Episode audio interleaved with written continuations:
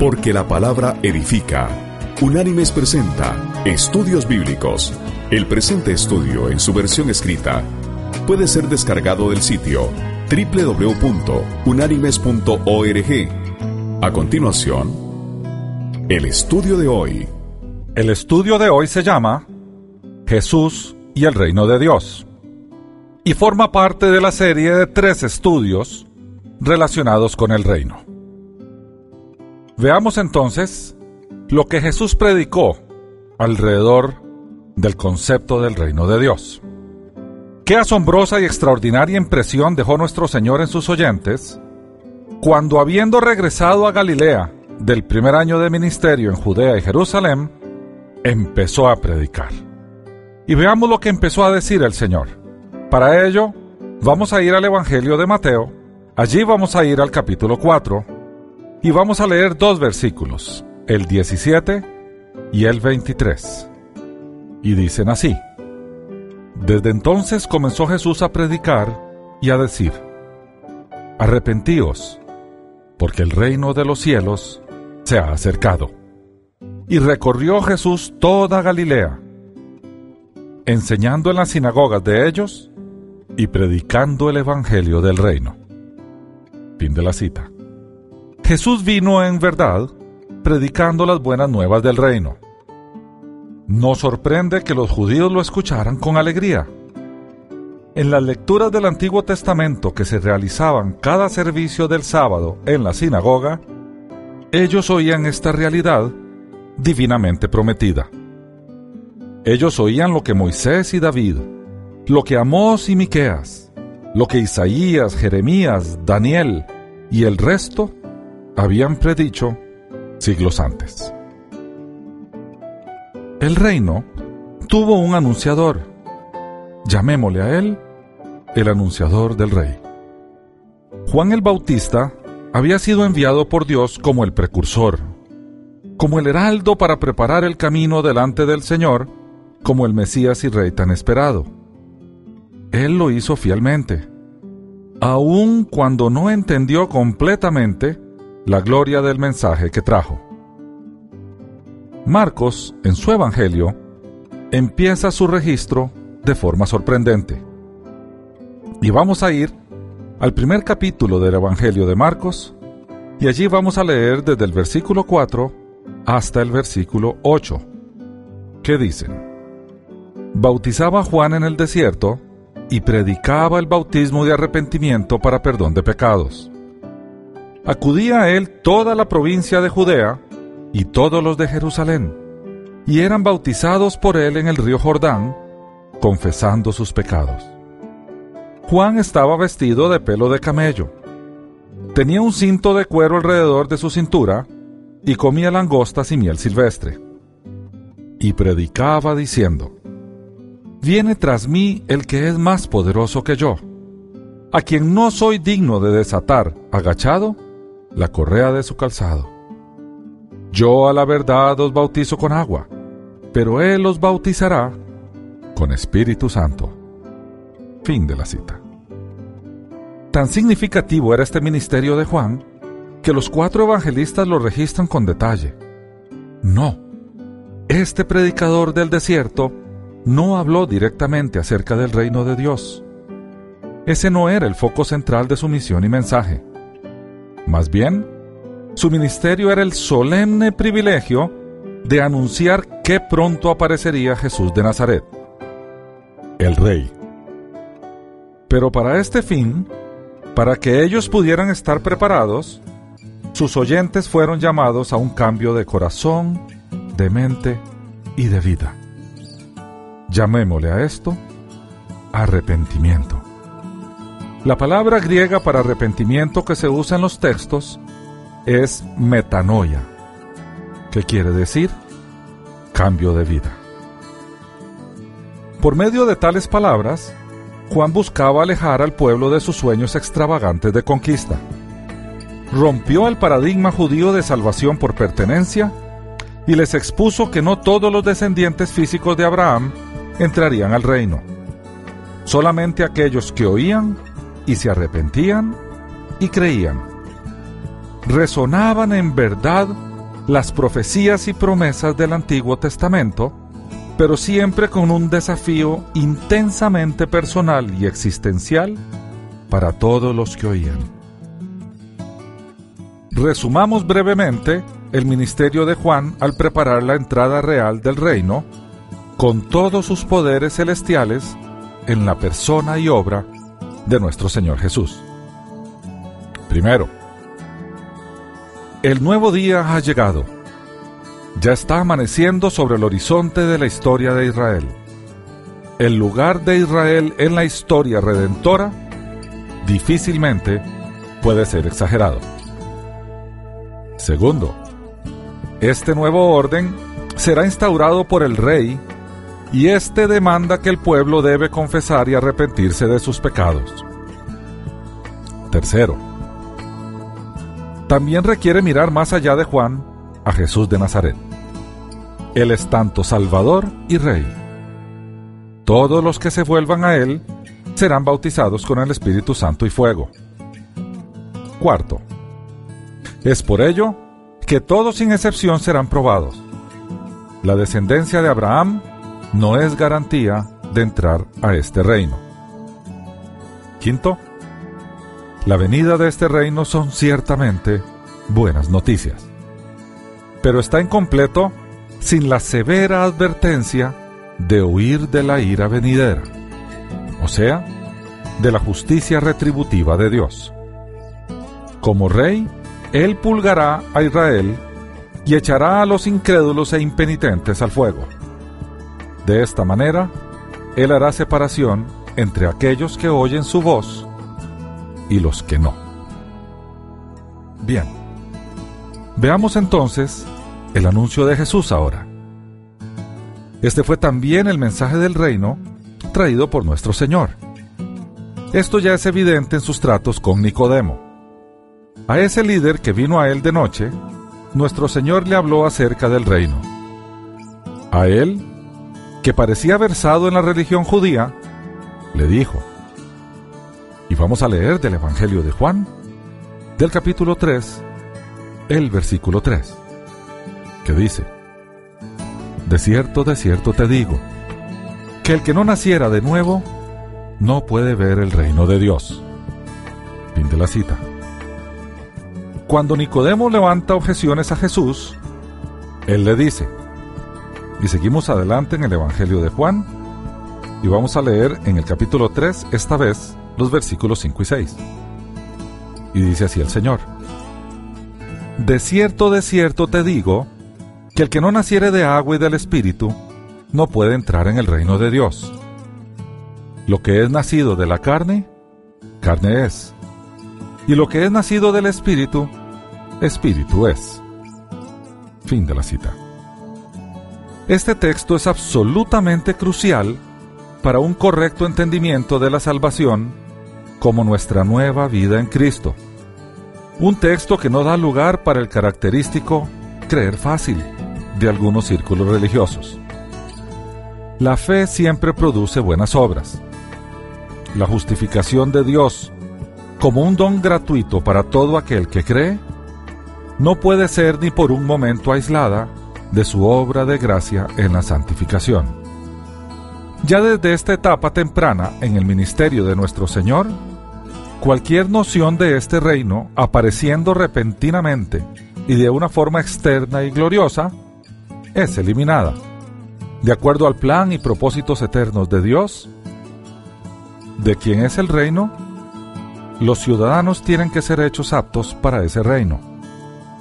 Estos son los que oyen y creen sus palabras. El reino no vendrá hasta que el Hijo del Hombre sea alzado en la cruz y entonces dará inicio el proceso que culminará con su segunda venida. Solamente por medio de la obra del Espíritu, de crear un nuevo nacimiento que produce fe con todos sus componentes, los hombres, mujeres y niños entran al reino de Dios. Todo el resto de la enseñanza de Jesús fue un desarrollo, un embellecer, si así lo quieren, de este tema del reino de Dios. Veamos entonces ahora los ciudadanos de este reino. En ese gran mensaje predicado en la ladera de Galilea, usualmente llamado el Sermón del Monte, hallamos el cuadro del reino y sus ciudadanos. Su estructura cuidadosa, sus varias partes y su reto para aquellos que oían merece atención. Este famoso sermón lo encontramos en el Evangelio de Mateo, capítulos 5, 6 y 7. Analicémoslo brevemente. Empieza con la designación de cualidades o características de aquellos que son sus ciudadanos. Empieza a hacer un esbozo del carácter del cristiano. Y utiliza para ello las bienaventuranzas. Segundo, anuncia su responsabilidad en este mundo como sal y luz sobre un monte el carácter del cristiano, detallado en las bienaventuranzas, se debe mostrar en su influencia al mundo. De aquí que el reino no es una realidad mística escondida en lo profundo de las almas de las personas. Sus ciudadanos son ordenados a permitir que la nueva luz dentro de ellos brille fuertemente para la alabanza de su Padre que está en los cielos. Tercero, está íntimamente relacionado con la ley la cual nuestro Señor nunca hizo de lado en ningún momento. Sin embargo, es de un orden más alto y conlleva un carácter espiritual muy profundo. Por lo tanto, Él añade, y leemos del Evangelio de Mateo, del Sermón del Monte, del capítulo 5, el versículo 20, que dice, Pero yo os digo, que si vuestra justicia no fuere mayor que la de los escribas y fariseos, no entraréis en el reino de los cielos. Fin de la cita. Después continúa a declarar cómo la voluntad de Dios debe ser buscada y practicada en la cotidianidad por sus ciudadanos. Todos estos ejemplos enfatizan un rendimiento total espiritual del corazón. De esta manera, también ellos no serán perdonados a menos que orando de corazón perdonen a los demás. Y allí el Señor nos enseña su famosa oración del Padre Nuestro, que sin duda alguna nos lleva a perdonar antes que a buscar perdón. Esa justicia del reino tiene que ser la meta suprema en sus vidas. De aquí que ellos no deben buscar las cosas de la tierra, sino, como dice el sermón, haceos tesoros en el cielo no para ganar méritos, sino más bien para demostrar la sinceridad de su respuesta al Evangelio. Ni tampoco deben preocuparse acerca de sus necesidades terrenales. Dramáticamente en el Sermón del Monte, en el capítulo 6, versículo 33 del Evangelio de Mateo, el Señor nos invita a no angustiarnos. Porque de todas las cosas materiales, del vestido, de la comida, el Señor nos dice, mas buscad primeramente el reino de Dios y su justicia, y todas estas cosas os serán añadidas. Fin de la cita. Y el sermón concluye con un desafío dado por nuestro Señor en varias formas. Siempre tienen que preguntar, buscar y tocar.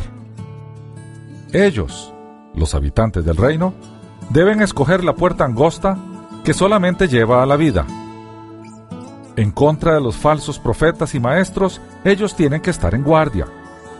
También ellos deben examinarse, porque no todo aquel que dice Señor, Señor, entrará al reino de los cielos. Y el sermón termina con la parábola sorprendente de los cimientos o de los constructores sabios y negligentes. El Señor nos enseñó en parábolas. En los evangelios sinópticos, o sea, en el Evangelio de Mateo, de Lucas y de Marcos, encontramos las parábolas dichas por Jesús. Casi sin ninguna excepción, cada una sostiene una clara relación con las buenas nuevas del reino.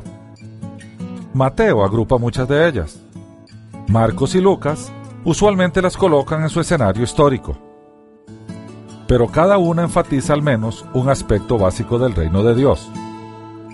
Todas juntas proveen percepciones sobre el conocimiento del reino. un privilegio dado solamente a aquellos que como discípulos creen en su palabra. Y vamos a leer del Evangelio de Mateo, el capítulo 13. Allí vamos a leer desde el versículo 13 hasta el versículo 16. Y así dice el Señor. Por eso les hablo por parábolas, porque viendo no ven, y oyendo no oyen ni entienden.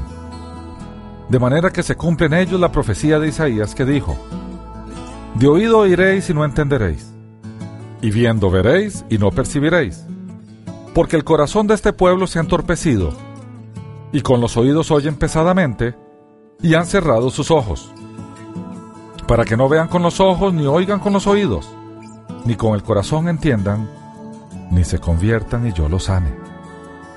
Pero bienaventurados vuestros ojos porque ven, y vuestros oídos porque oyen. Fin de la cita. Algunas características del reino se reflejan en las parábolas del Señor. Veamos algunas. Los hombres tienen que estar listos para vender lo que poseen por causa del reino. Eso, para los creyentes occidentales, es un poquitito duro. Pero ubiquémonos en la parábola. Dice así el Evangelio de Lucas. Vamos a leer el capítulo 18 y de allí los versículos del 18 al 23. Dice, un dignatario le preguntó diciendo, Maestro bueno, ¿qué haré para heredar la vida eterna? Jesús le dijo, ¿por qué me llamas bueno? Nadie es bueno sino solo Dios. Los mandamientos sabes. No adulterarás, no matarás, no hurtarás, no dirás falso testimonio, honra a tu padre y a tu madre. Él le dijo, todo esto lo he guardado desde mi juventud. Al oír esto Jesús le dijo, aún te falta una cosa. Vende todo lo que tienes y dalo a los pobres, y tendrás tesoro en el cielo y ven y sígueme. Entonces él oyendo esto, se puso muy triste porque era rico. La segunda característica del reino es que aparece en un mundo donde el trigo y la cizaña crecen juntos hasta la final de la cosecha. O sea, buenos y malos conviven.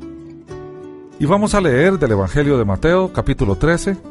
Allí vamos a ir al versículo 24 y vamos a leer hasta el versículo 30.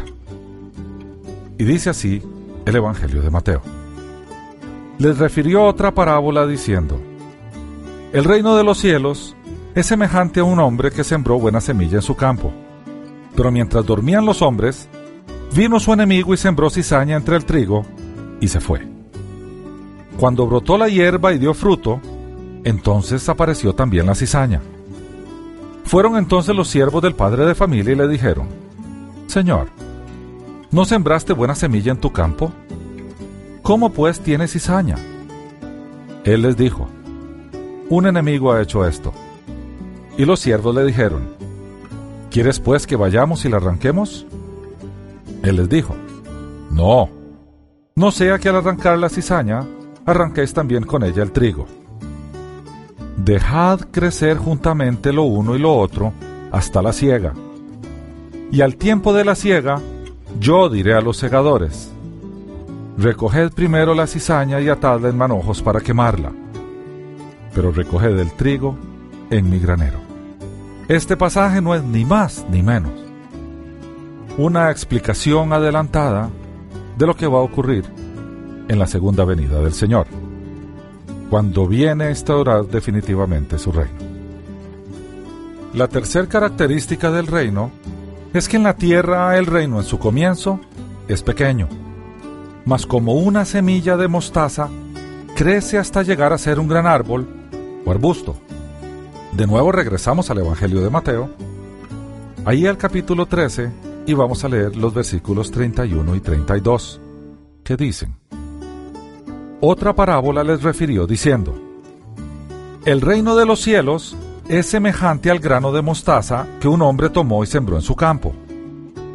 Esta es a la verdad la más pequeña de todas las semillas, pero cuando ha crecido es la mayor de las hortalizas y se hace árbol, de tal manera que vienen las aves del cielo y hacen nido en sus ramas.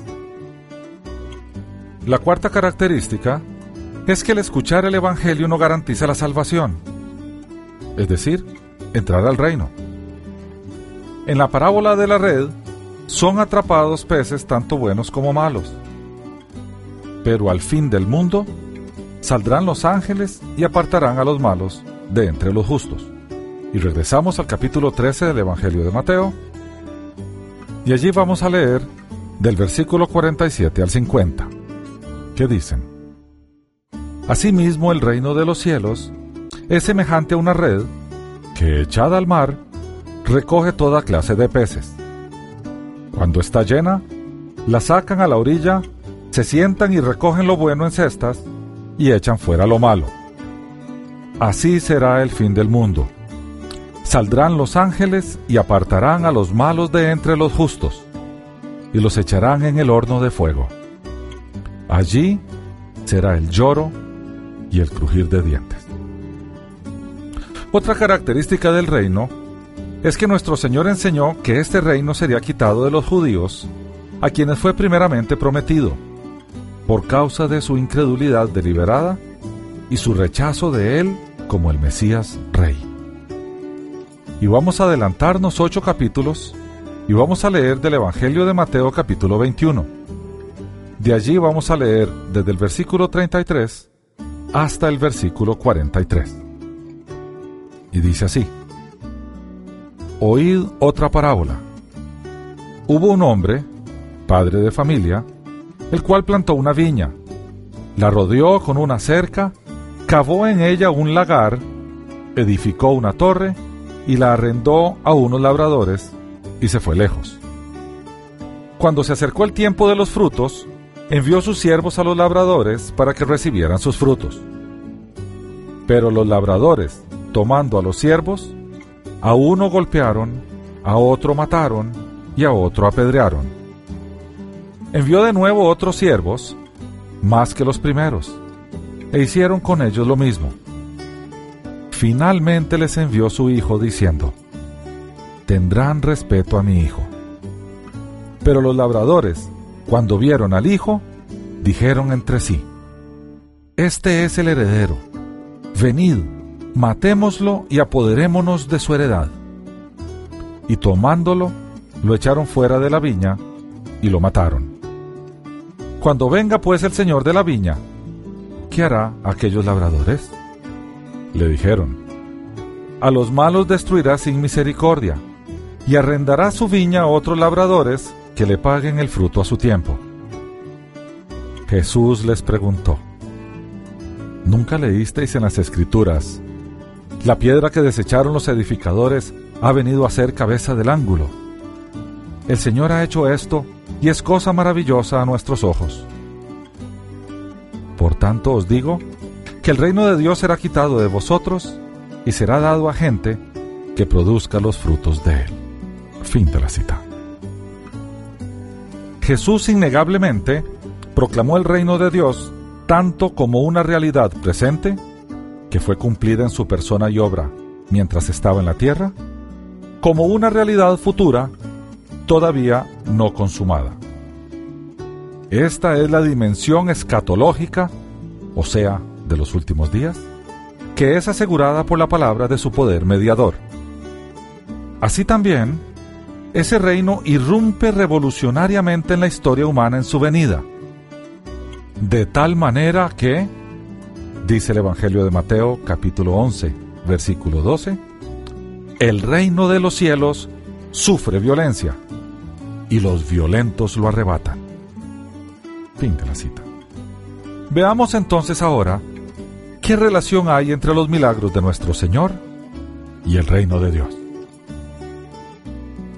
Los milagros son demostraciones de que el reino llega con los poderes del siglo venidero no debe ser olvidado que la misma predicación del Evangelio para salvación es un milagro.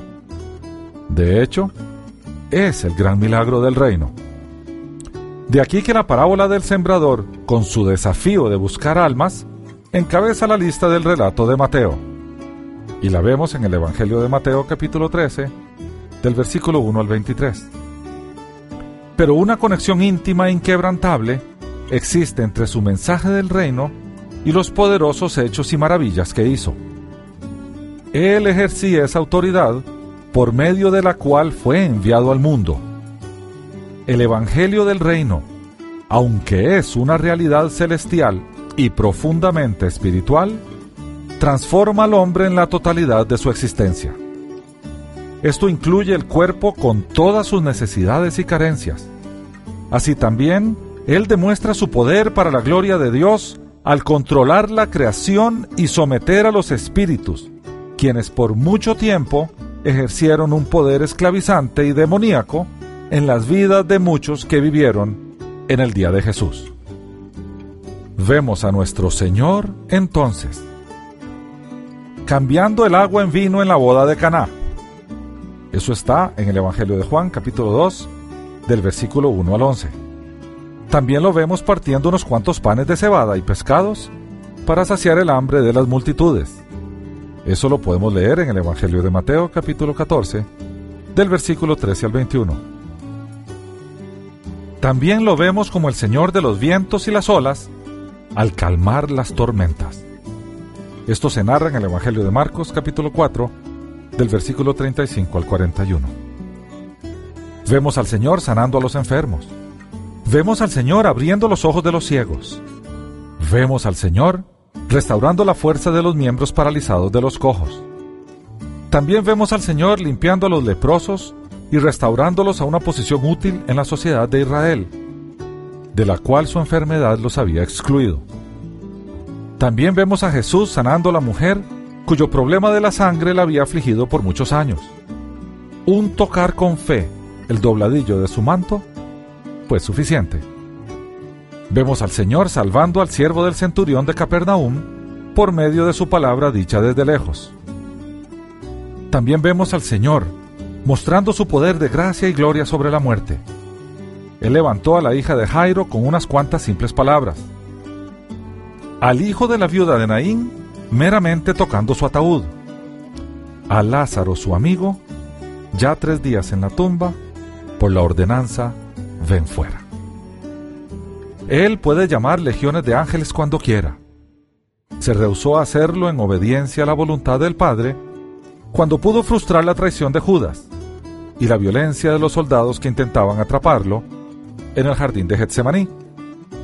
Y así lo narra Mateo en su capítulo 26, versículo 53, que dice, ¿acaso piensas que no puedo ahora orar a mi Padre y que Él no me daría más de doce legiones de ángeles?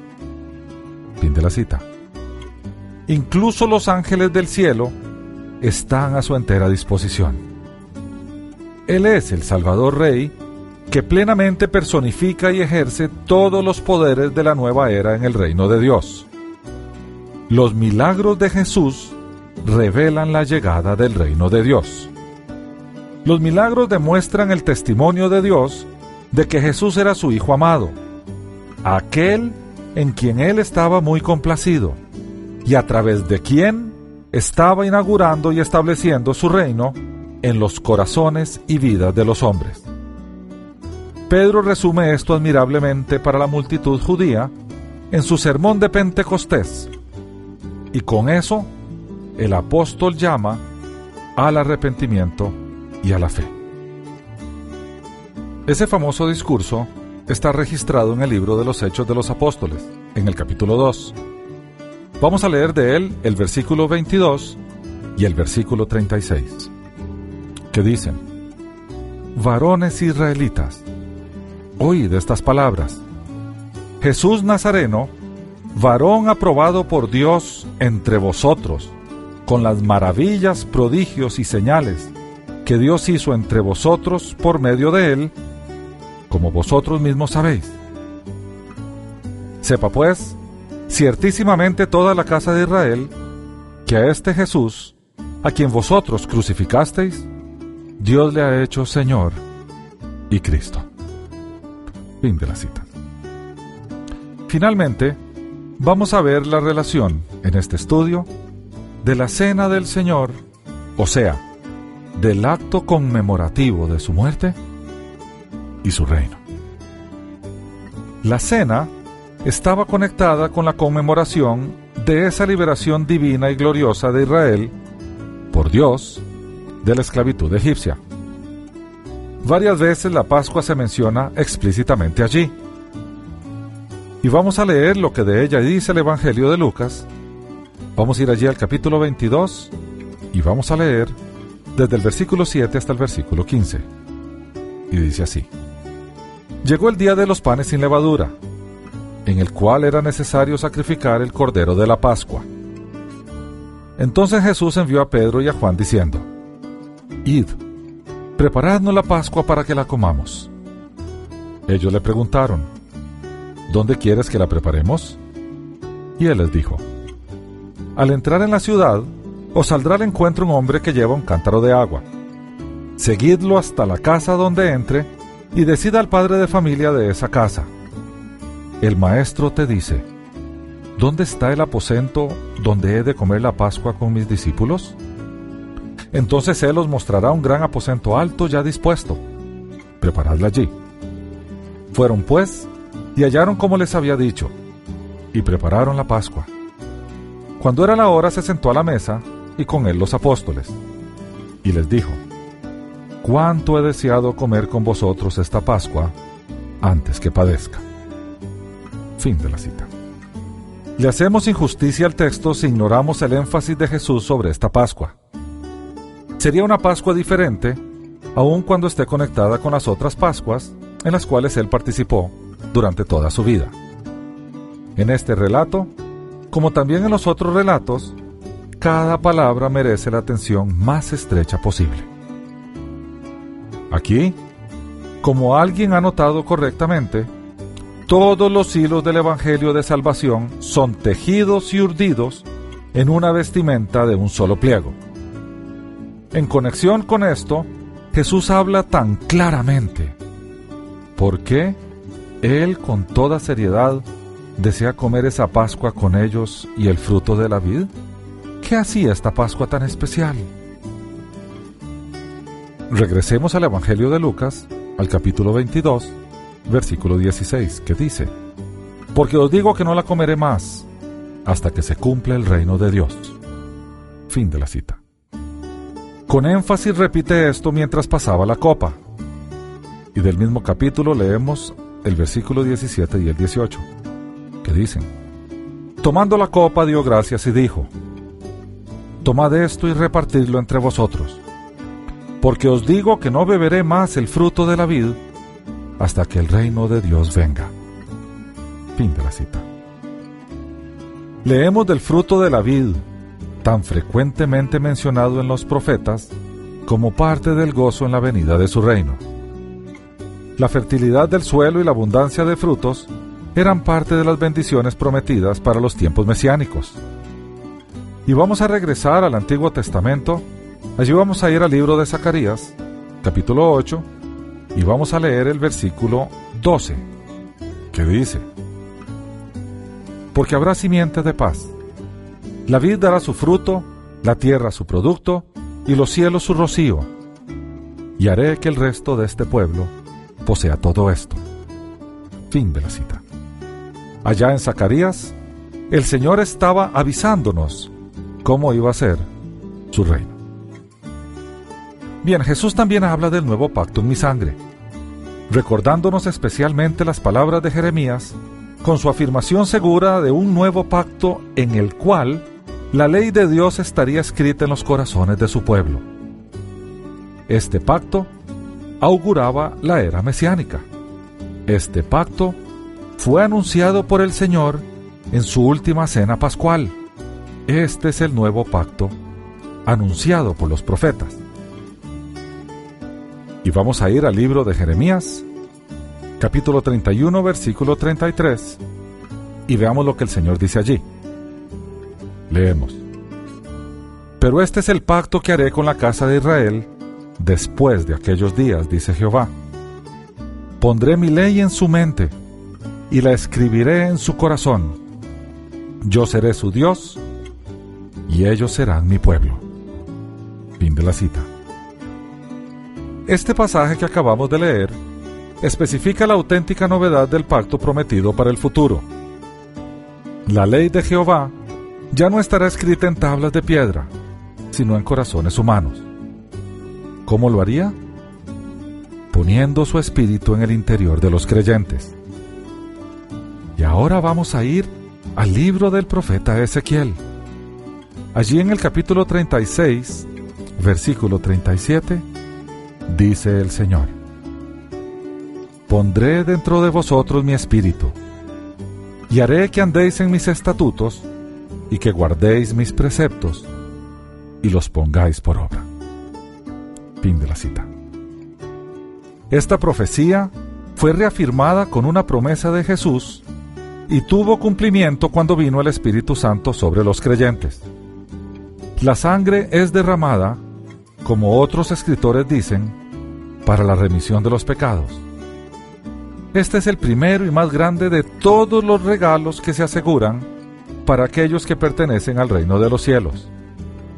Todos los otros dones y beneficios fluyen de esta fuente. Sin este don como el cimiento y fundamento de la salvación, toda la enseñanza acerca de las bendiciones del reino de Dios sería sin sentido. Aquí es evidente, más allá de toda duda, que nuestro Señor no esperaba que el reino viniera en su plenitud en su propio tiempo en la tierra. Él miraba adelante hacia el futuro, así como la obra redentora de Dios continuaría hasta el fin del siglo. Hermann Ridderbos escribió lo siguiente.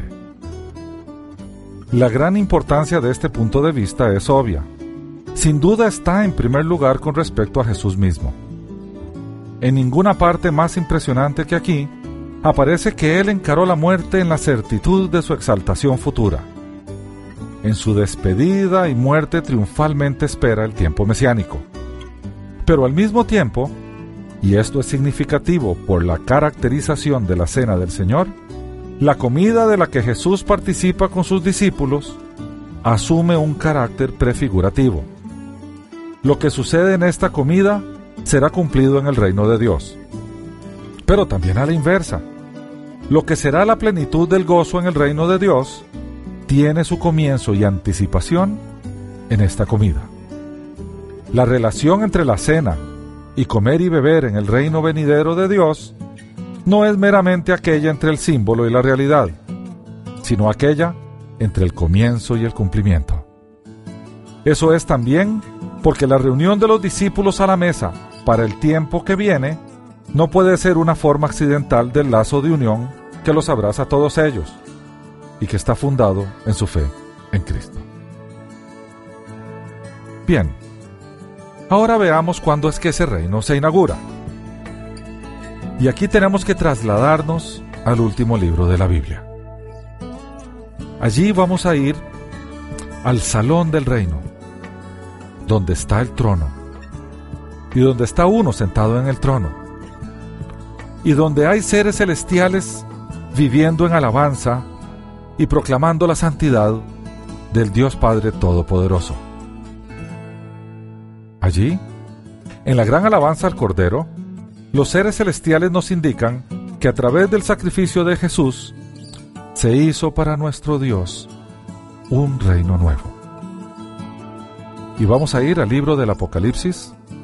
Vamos a leer en el capítulo 5 los versículos del 8 al 10. Ahí lo que se nos narra es que el Dios Padre sentado en el trono tenía un libro en su mano derecha, que era el libro de los últimos días era la revelación completa de lo que había de ocurrir después de la muerte del Cordero hasta el fin de los tiempos. Y ese libro nadie era digno de tomarlo. Nadie era lo suficientemente puro y santo. Nadie se había ganado ese mérito. Y de repente aparece un cordero como inmolado y todos estallan en un cántico, porque Él es digno. Él es el único digno de abrir el libro y de dar inicio a la cadena de eventos que nos llevarán al fin. Y de allí empezamos el texto, que dice así. Cuando hubo tomado el libro, los cuatro seres vivientes y los veinticuatro ancianos se postraron delante del Cordero. Todos tenían arpas y copas de oro llenas de incienso, que son las oraciones de los santos. Y cantaban un cántico nuevo, diciendo, Digno eres de tomar el libro y de abrir sus sellos, porque tú fuiste inmolado y con tu sangre nos has redimido para Dios, de todo linaje, lengua, pueblo y nación. Nos has hecho para nuestro Dios un reino y sacerdotes, y reinaremos sobre la tierra. Esa es la esperanza del reino. Esa es la esperanza que nos trajo el sacrificio de nuestro Señor Jesucristo. Nuestro Señor inauguró el reino. Y ese reino se consolidará al final de los tiempos. Nos resta ahora el último estudio de la serie, los apóstoles y el reino de Dios. En ese estudio veremos lo que los apóstoles predicaron como resultado del entrenamiento y el encargo del Señor para que fundaran su nueva iglesia. Vamos a ver la predicación del reino en la iglesia primitiva, en la iglesia del primer siglo. Hasta aquí el estudio de hoy. El presente estudio está basado parcialmente en el artículo publicado por Jürgen Moltmann llamado Primero el Reino de Dios y en la conferencia impartida por Peter de Jong en el Seminario Juan Calvino en la Ciudad de México. Las citas de las Escrituras son tomadas de la Biblia Reina Valera, revisión 1995. Unánimes presentó Estudios Bíblicos, porque lámpara a mis pies es tu palabra y lumbrera en mi camino. Que Dios te bendiga.